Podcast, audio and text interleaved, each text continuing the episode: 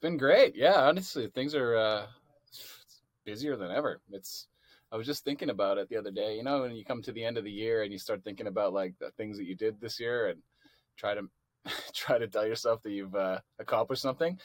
Um, yeah, I've been all over the place, so it's it's crazy. I think I toured in six countries this year and had the platinum record, and yeah, it's just it's been it's been a lot. So I'm pretty happy. Things are good. I'm, and now I'm, I'm in the studio right now. Just finished building our brand new studio here in, in downtown Edmonton, and um, yeah, working on new music all the time.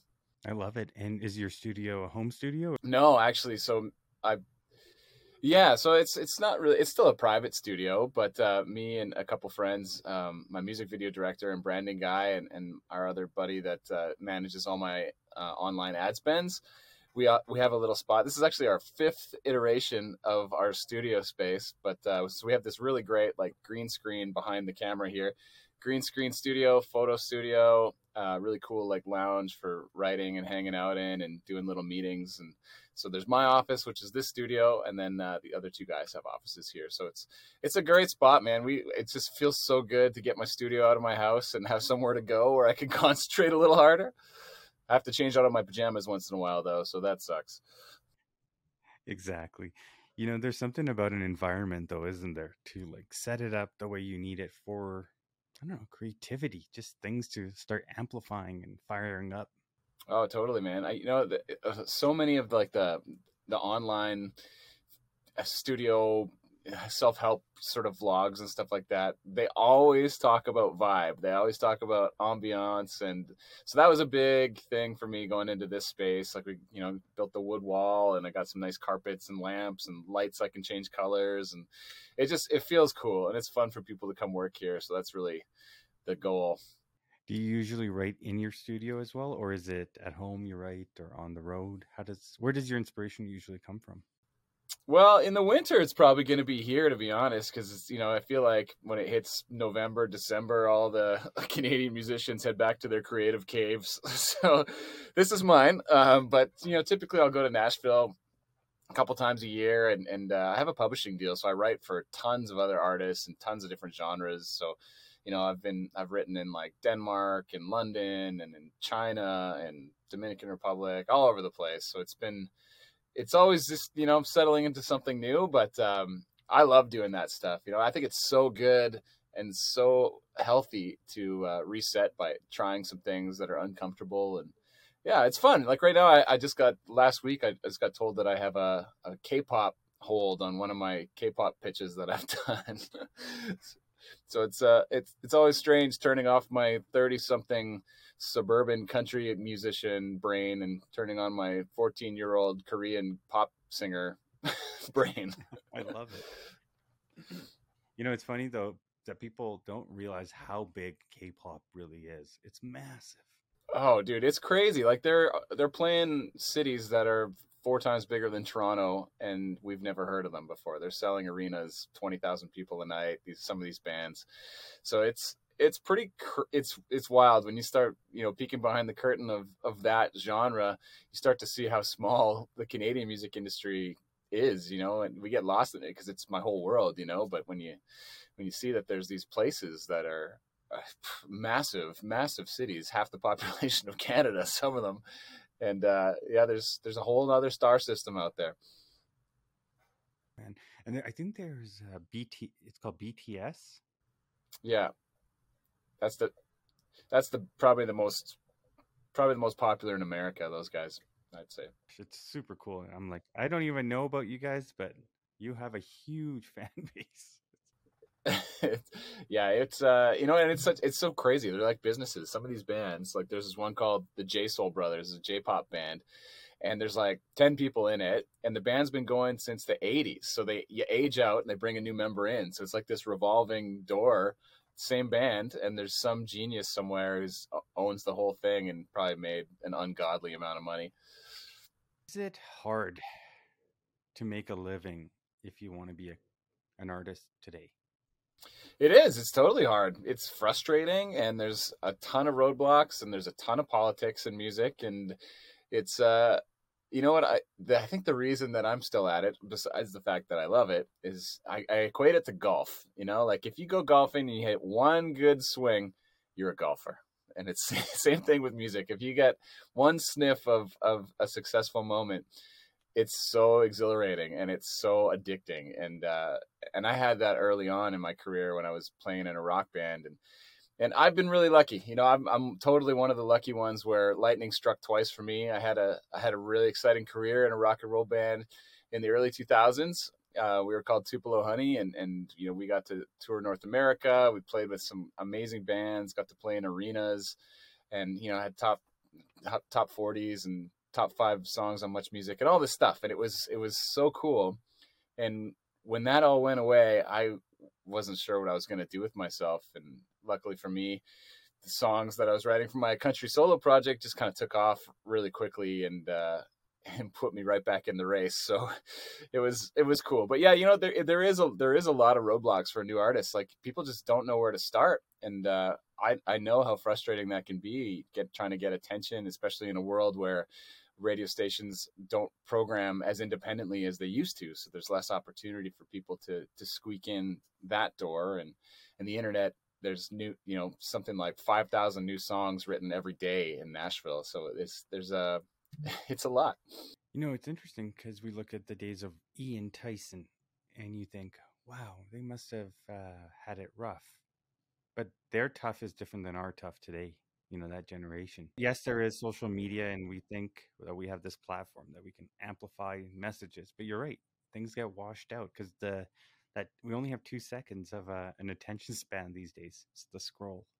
Yeah you know it used to be and i always i think this is kind of cool it's, it's it's also super frustrating but uh it used to be that you would make great music and then you would make fans and now a lot of the young artists make a bunch of fans and then they make music and and that seems so backwards to me and uh, it's hard for me to wrap my brain around because you know in when i was in my young 20s it was like touring. You got to tour tour tour tour tour. Never stop. Get on the road get in front of people. That's how you expose your music.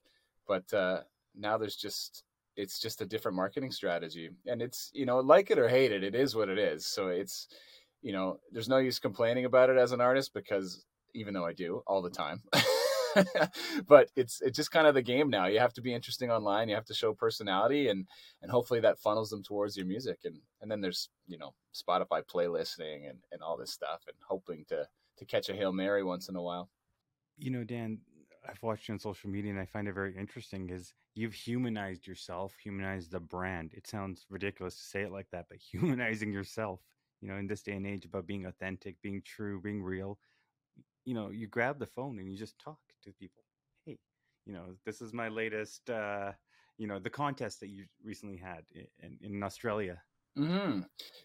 Yeah, you know, I I think that I just I just like I think that's what this the, my well first of all my favorite part of being able to do this for a living is is not only you know I get to make music and travel the world with my friends but I like I love meeting people I love connecting with people and I love when people connect with the music so you know, I, just I'm a big friend maker, and I think that in the end, a lot of people don't want to just feel like they're getting pitched an angle. They just want to get some personality. So I try to tell myself that personality's always got to win in the end if you're an artist, and and that's the number one way that people are going to really resonate with you because there's a lot of artists that are saying the same things and trying to check the same boxes and posture the same way, and I, you know I think I'm gonna love myself a lot more if I just am totally real with what I'm doing and, and try and put that out there. Is there ever fear uh, that you face? So 2016, you hit that platinum record, uh, found. Mm-hmm. You know, aiming for that again. That's another battle that people don't understand, right? There's oh, a whole man. new milestone. You nailed it. That's that's something that no it's one ever battle, thinks about. It? it's it's true. It's uh no. it's it's a blessing and a curse when you have something that does really well because you set that high high bar that you're always going to fight to get back to. So, you know, it's happened twice to me in my career so far. Um, the first was in my younger days in the rock band. We we opened for Bon Jovi in two massive arenas, and I was like, "This is amazing!" But you know, we'd get off stage and we'd overhear them the Bon Jovi guys talking about jumping in a private jet and flying to Brazil that night, and we were getting in a stinky van and going to Cold Lake, Alberta, to play for 17 people. you know, so it was highs and lows back then, and, and now it's like, you know, I had found that just went platinum in Canada, and it's a huge song, and it's just like it's an it's a really high benchmark for sales, even for like a major label artist, and I want that exposure again, and I just have to I think it's it's almost a matter of numbers and maintaining quality and, and making sure that the train is always moving forward in a big way. And then uh, you know sometimes just something sparks off and it just catches fire. So that's that's I think with Found why it really worked was because it, it was a wedding song, but it wasn't a sappy wedding song. It was just like a, a get drunk and fall in love kind of thing. And uh, that it was self perpetuated and fan perpetuated. So I I don't know what to say. I really hope that I can I can hit that again. it's hard though. And and you know what? It's not for anybody else but you guys. That's the thing. Most people think it's for the external validation. It's no, those are just benchmarks, little markers to say is are you on the right path of whatever journey that you are on. Yeah, and you know what it is that's really great about it? It's it's inspiring to have those little milestones, even though that a lot of fans sometimes don't really care about them, and it's not like something they'll think twice about. But for me, it's nice, you know, in such a grind of an industry, it's nice to stop once in a while and look around to to the team around me and my friends and be like, look what we did. This is pretty cool. Like we should we should feel proud about this and and remember this feeling as a, a way to inspire ourselves going forward. So that's what I take away from it in your latest song, Girl Drinks Beer. Amazing, by the way. Congrats. Oh, thanks. thanks. Yeah, it's a fun it's one. So never, fun. I never really. Uh, I don't. You know, it's it's a party country song. I've still never used the juice harp before in any of my songs. That little boing boing boing sound in the beginning, and and that was that was a fun one. This is actually this is actually the first song that I've self produced for my for me. I've produced for other artists a lot, but I, I just never trust myself to do it. But this time, for whatever reason, I decided to take the reins and, and kind of go it on my own. It's easier to do for others than it is for ourselves. Oh, totally. It's just like the contractor. He's ever makes everyone else's houses look beautiful, but his house is uh, in progress for its entirety, right? So, um, yeah, I mean, it was it was good. I think I've fallen into a lot more production stuff these days because in in a writing session, there's typically one person that's the demo person. And I've just kind of stumbled into being the guy that always makes the demos. And my demos started getting really good to the point where people wanted to just pay me to produce these records.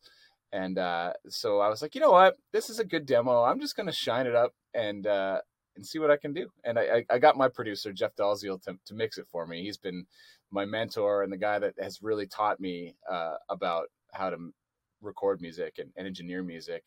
So uh, I, I, still brought him into the fold to help mix it, but um, yeah, it was it was really really fun. I, you know, I'm always learning something, and and it's become a bit of an obsession of mine, honestly. Like on the way here, I'm I'm listening to production and mixing tutorials and vlogs, and I don't know. It's just I just put that on, so it's just out there all the time. I, I don't know why I've become I've slipped into this hole now. Like when you started, till today has technology changed in how you produce music and create music?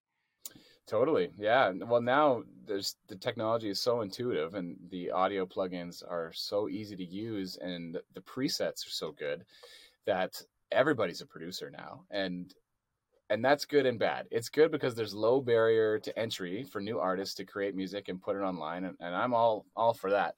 But at the same time i think it's uh it damages the the songwriting appreciation because I think a lot of times people can shine up a song that's not as good as it should be and sell it as something because it sounds cool. And so I like to when I'm getting into songwriting and getting in production mode, I still go back to what I learned when I was first starting that whatever song you have, you should be able to play it on a piano or on an acoustic guitar and convince people that way. And if you can, then you know you have something that's worth really shining up. Who was your inspiration uh, growing up, and has it changed over time? You know, I don't.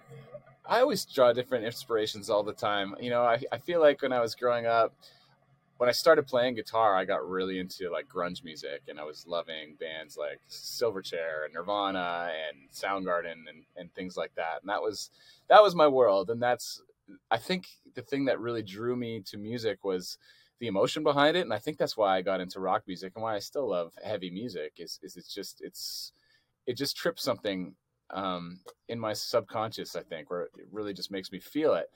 And as I grew into that and realized that there's these feelings were delivered by great songs and timeless songs, I started to make that more my focus, getting into songwriting, and which obviously led me to country music, which is a songwriter's genre. Um, so you know, lately I feel like I'm, I'm drawing a lot of inspiration from um, from people that are able to just deliver something honestly, and you know, even if it's something that's completely out of my scope of what I can or should do. You know, there's artists like Hayes Carll is this great singer songwriter from Oklahoma who's who's not the most well known guy in the world, but I just I love his style, I love his delivery, and I draw a lot of inspiration from that and uh, he kind of does this like drunken poet thing and it's just like it's i can't pull it off but I, am inspired by it. But i also love you know growing up I, I, was obsessed with dave grohl and trent reznor and and i loved you know i loved willie nelson and, and all these completely unrelated yeah i know it's just like yeah if something makes me feel something in a song then I'm just in on it. You know, whatever it is, it, it could be Rage Against Machine, it could be I don't know Shakira, whatever it is. I, as long as it's it's effective songwriting, then then I'm into it. Is there a process that you always stick by, or has it changed and has it evolved over the years? So you're out somewhere, you see something that inspires you. Do you have it on your notes on your phone? Or do you just mentally jot it down and then when you get home apply it somewhere and leave it for a few days to brew? That's definitely one of the things that i've always done and i will always do i think is just trying to keep my ears open to the world around me and, uh, and that's something that i was taught by um, Sony, Sony songwriters and, and, stuff when Tupelo was working with them back in the day, Jeff Dalziel, you know, he would just be like, you know, sit on a train and just eavesdrop on people's conversations. And, and once in a while, somebody will say something really poetic or something that sounds like a song title. And, and always keep that, just write it down in your notes or, you know, and sometimes that's a great starting point. Like having a title for a song is, is basically how it always works in Nashville. Somebody sits down and says, I got this title, it's this. And then you figure out what the story is around it and you march towards that direction. But between that and, um, Ah, melodic things hit me a lot. So I have these little voice notes in my phone that sometimes make absolutely no sense, like half an hour later. But I'll be you know, I'll go through them sometimes. It'll say like, I don't know, country idea, upbeat or something, and it'll just be me just going like do do do do do do do. Mm, no idea what it was, but once in a while there's a gem in there, so I just try and like just keep it rolling because you know it's it's good to have when you go into sessions just to have a pool of things to pull from and uh, so i think that's super important. But what i've learned is you know i think that it's great when the listening thing there's i have three sisters and, and two daughters and there's lots of women in my life and i always i love to hear the way uh, that women speak to each other. There's something more there's i don't know they they think and phrase things differently than i do and uh, it always just turns things in my head a little bit, and so it, I find it inspiring to to get a bit of a female perspective when when thinking about lyrics. When you were growing up, did you know that there was greatness within you? And greatness is different to everybody, but obviously there was something in you, a gift. Yeah, I, I, I don't think I did have any recollection that that I could do something in music more than other people could achieve. Um, I knew I liked it a lot, and I knew that people thought I was a good guitar player, and I, but like I knew I had a, a lot of runway to go, though. You know, like I, I still to this day, like I can play and be very convincing, but there's always there's always people I run into, and I'm like, oh my god, how do I be you? And uh, I don't think that'll ever go away. I don't know if that's just like a Canadian humbleness thing, but yeah, like I know I work hard. I know I I know that that's a huge trait for me, and and uh, I find that another thing that I get a lot of benefit from is is just being an approachable person and, and trying to be a good listener and, and a good conversationalist. And and I think that's taken me honestly between that and just working hard and collaborating with people that's taken me farthest in the music industry. I, I don't think that I'm uh, you know a phenom like somebody that that has undeniable vocal talent or undeniable songwriting talent but I know I'm going to be the hardest working guy in the room if I can, and I know I'm gonna try and make people smile. And uh, I think that general attitude definitely drives the bus a little bit. And I think I think I do have a good um, creative take on things and, and a good mel- handle on melodies and things like that. But uh, yeah, you know, I, I think it's it's more just the hard work that that really pays off in the end. You've seen what the end looks like in terms of the success. But before that, you know, the days that are tough and, you know, let's say the bank account is not doing well and being an artist is expensive. It's not cheap. Mm-hmm. So, how did you grind through the the tough days, the early days and say, I'm going to stick this out because oftentimes, you know, when things get hard, people leave, they walk away. Mm-hmm. And that's yeah. regret, you know. I and I remember the time where I almost did, you know, like Tupelo Honey was done. Like the band had kind of wrapped up. We didn't we didn't have anyone to tour with. There wasn't a lot of venues at the time. Rock was not in a good spot, so we kind of folded the band. Uh, I went back to school and got a business degree, and you know, I just didn't know what to do. When I got out of school, I was like, should I? Am I going to dive in and do this crazy grind all over again? And but I just I just knew I wasn't quite done yet. I had to give it at least one more big swing, um, and I'm glad that I did. But yeah, when when those days are dark, it, it's tough. You know, I think financially is always the big thing. Um, for me, I, am always very lucky because I have uh, a lot of family around me where I live, and and my wife is very supportive, and she's you know she's got a great job. But I didn't want to do that to her. I didn't want to be like this cliche guy that's like washed up rock and roll musician. I, I just I had to make it work somehow. And for me that meant just figuring out a lot of different things that I had dabbled in before in rock and roll. Like I, I got really into grant writing. So I became a grant writer for a while. I was good at finding money for for independent projects and and I got really involved in my provincial music association and and just started becoming a little bit more connected with the industry side of things while going to school and having jobs and doing all that. And and then it became um, just kind of leaning on the people that believed in me a little bit. Like i, I had a my producer who was a big help and he, he would he would you know do what he do things as cheap as he could for me and sometimes for free. And uh, one of my best friends, Travis, that I mentioned earlier, that I share the studio with here, he uh, is a music video director, and so you know I was working with other artists, trying to get involved as a, a small label and a producer, and so I'd bring him artists, and he hadn't really made a music video before, so I kind of got him into doing videos and. And then uh, when it was my turn to release this country stuff, he really dug in and, and leaned in to help me develop the brand and and so it was like these little incremental steps started getting me set up for something um, and it's funny though when you're when you don't have a lot of money your marketing plan changes and you have to you have to kind of take those incremental wins as big wins until you can afford to take bigger swings. And, and so that that's kind of been the, the mentality that I've been taking you know it's it's do these little things and it's just a river of uh, it's a river of nickels i guess but it's death by a thousand cuts. It's just tiny little things get you there and you, all of a sudden you look up and, and you can afford to fly a band to australia for a week.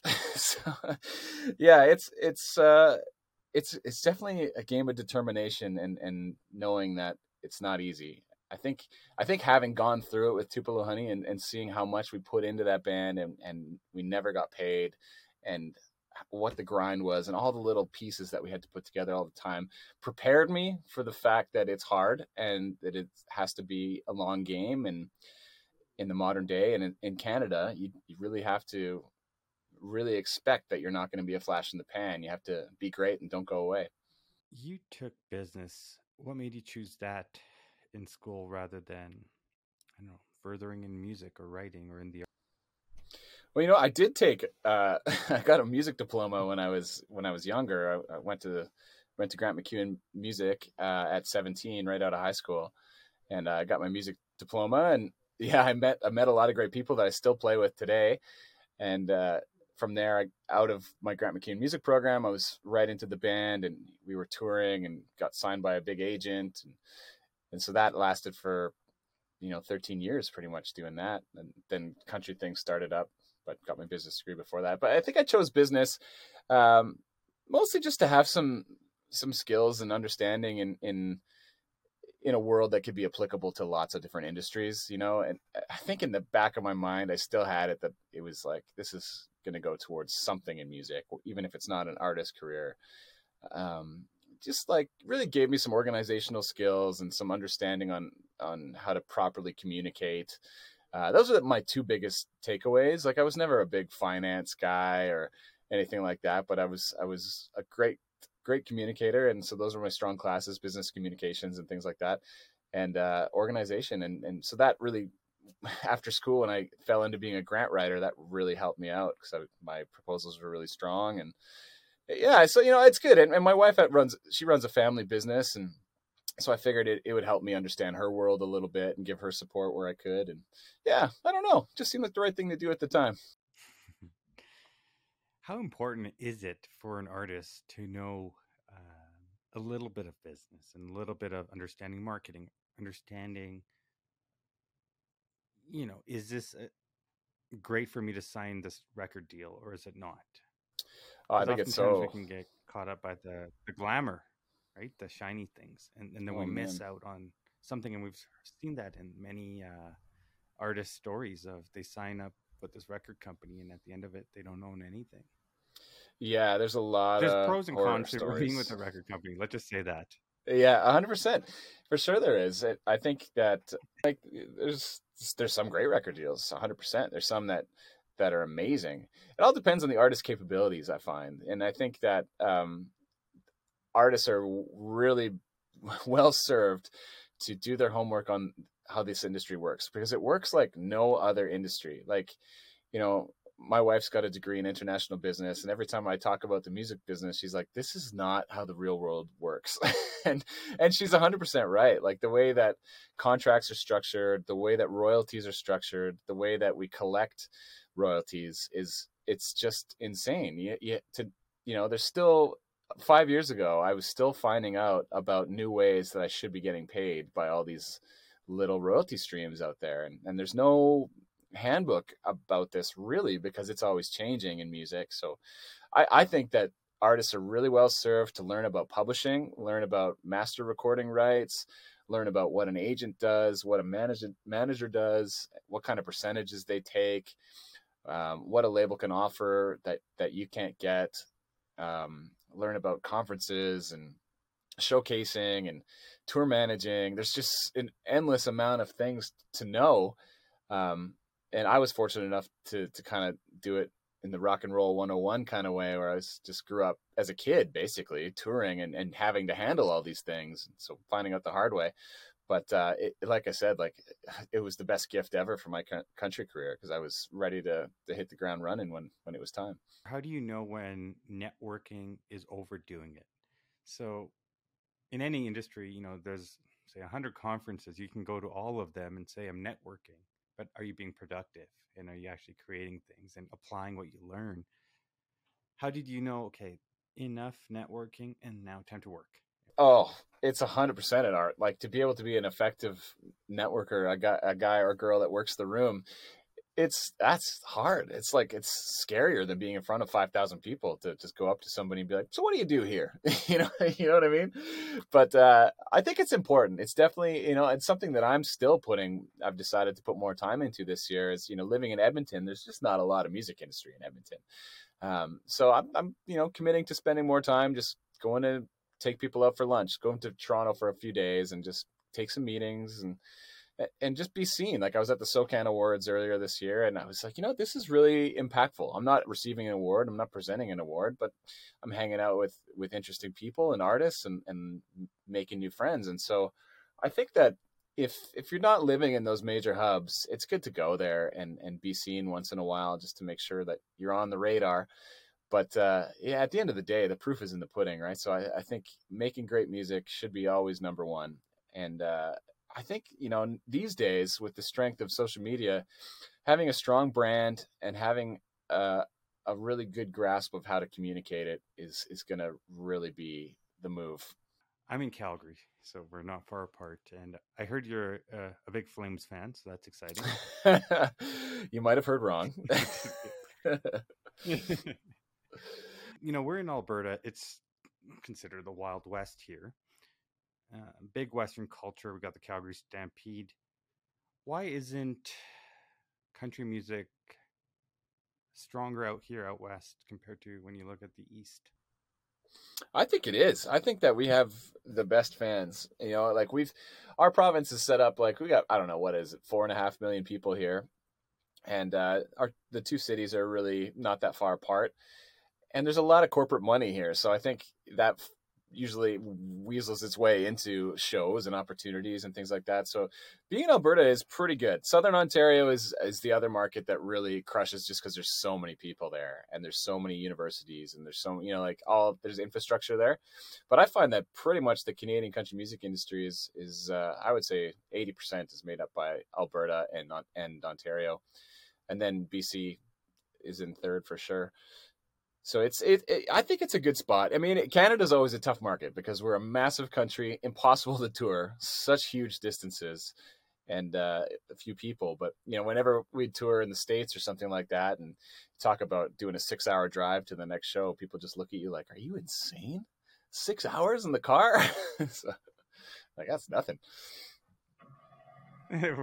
we're from Canada. This is nothing. Uh, let me tell you a story about the rock and roll days before I move on to that. There was a time, one of my first tours ever, we started, we were touring with Marianas Trench and Everclear, and we started a tour in Halifax. And the, the guys and I just drove straight to Halifax without stopping. 65 hours, four drivers. And uh, yeah, that was uh, pretty much the stupidest idea of all time, but we did it, so we can brag about it. Wow. Oh my goodness yeah, a little strange. Shouldn't have done that. But yeah, we were 20. We didn't mind drinking chocolate milk and eating pepperoni and sleeping on the floor of a van for a few nights. Do you see Alberta becoming the Nashville of Canada? Yeah, I think Calgary is is the hub. You know, I think some of the best musicians in Canada live in Calgary. Just a couple of really great studios. You know, I remember back 10, 15 years ago, Edmonton was the place, and there was not really a whole lot going on in Calgary, but I think it's totally flipped. Calgary is just like just crushing it for music right now. There's so many great artists there. And uh, yeah, I that's that's the place to be, I think, for country.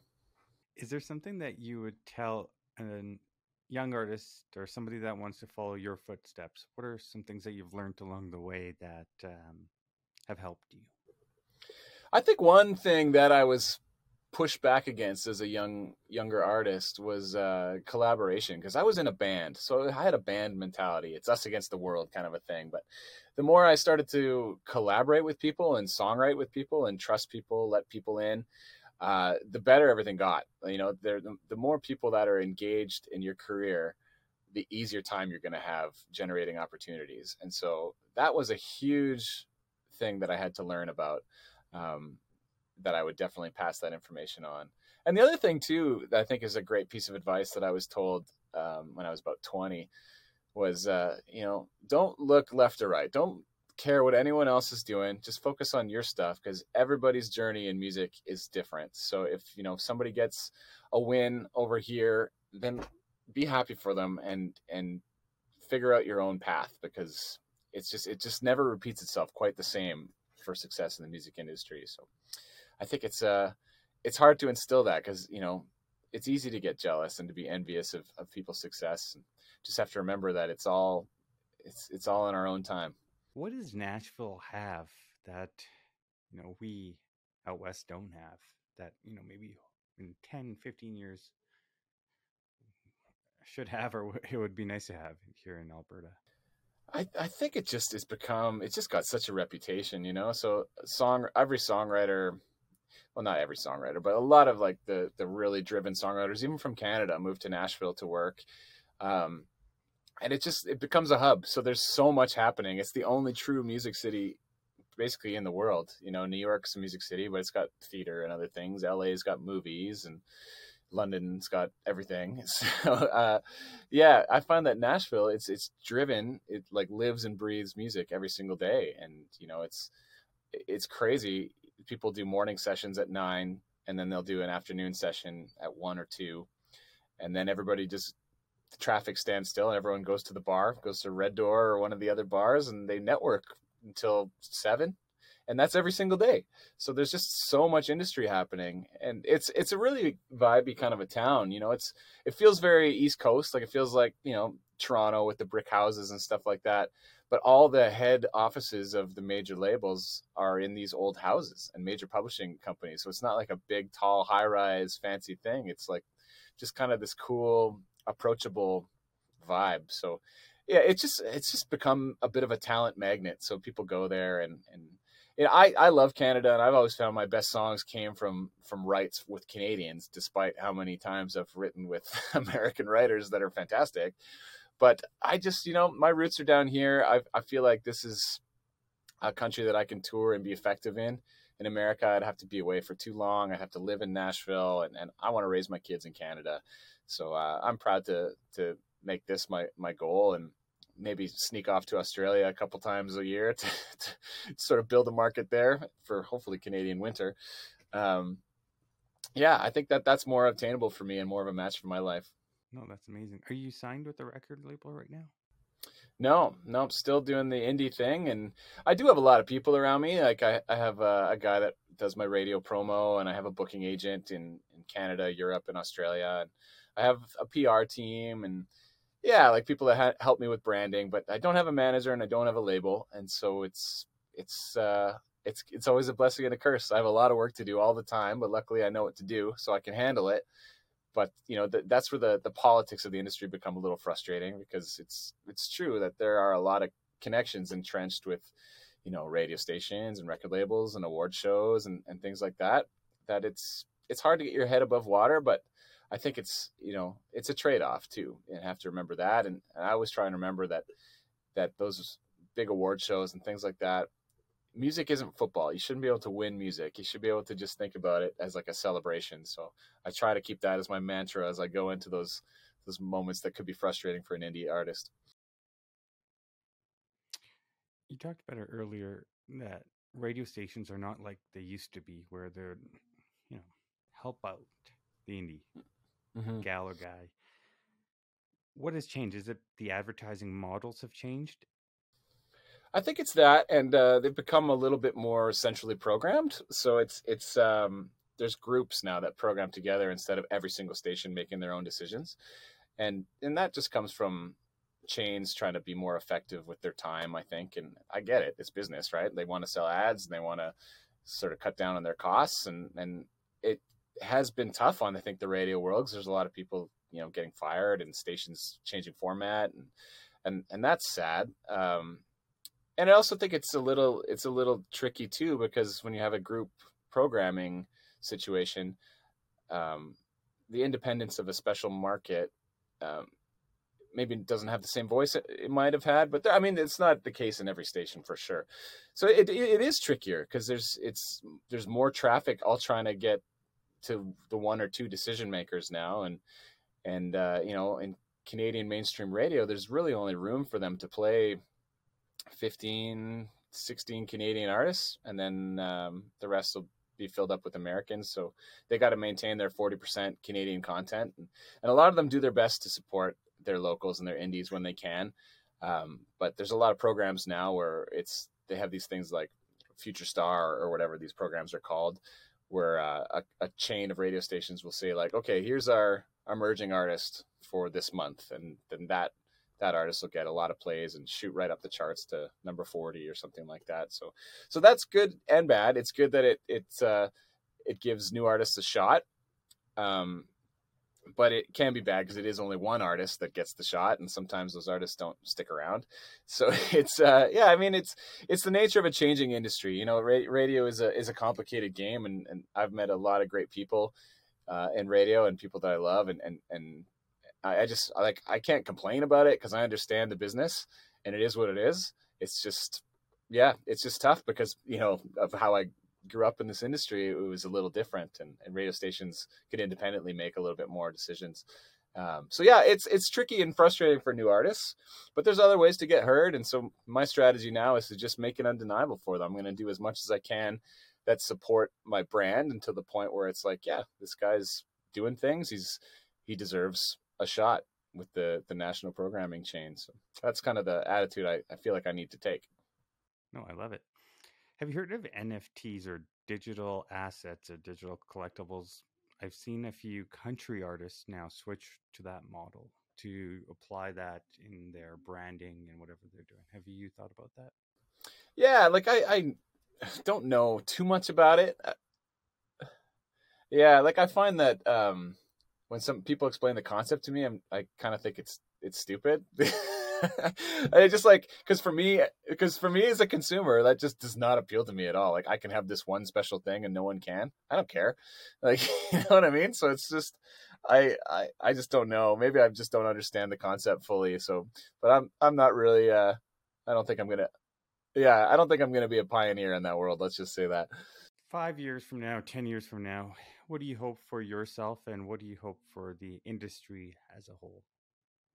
Oh man, you know, I I I'm just I'm really happy to be playing music with my friends and, and traveling and, and, meeting people and i just hope that that can continue on a bit of a exponential trajectory. So you know i'd love to be headlining shows um, in canada and australia um, and sort of what i say like standing on my own two feet a little bit. Like I, typically my favorite shows that i'm on are usually support shows or soft ticket sales but my goal for this year is to be able to do a headlining tour and, and sort of prove to people that I can put butts in seats.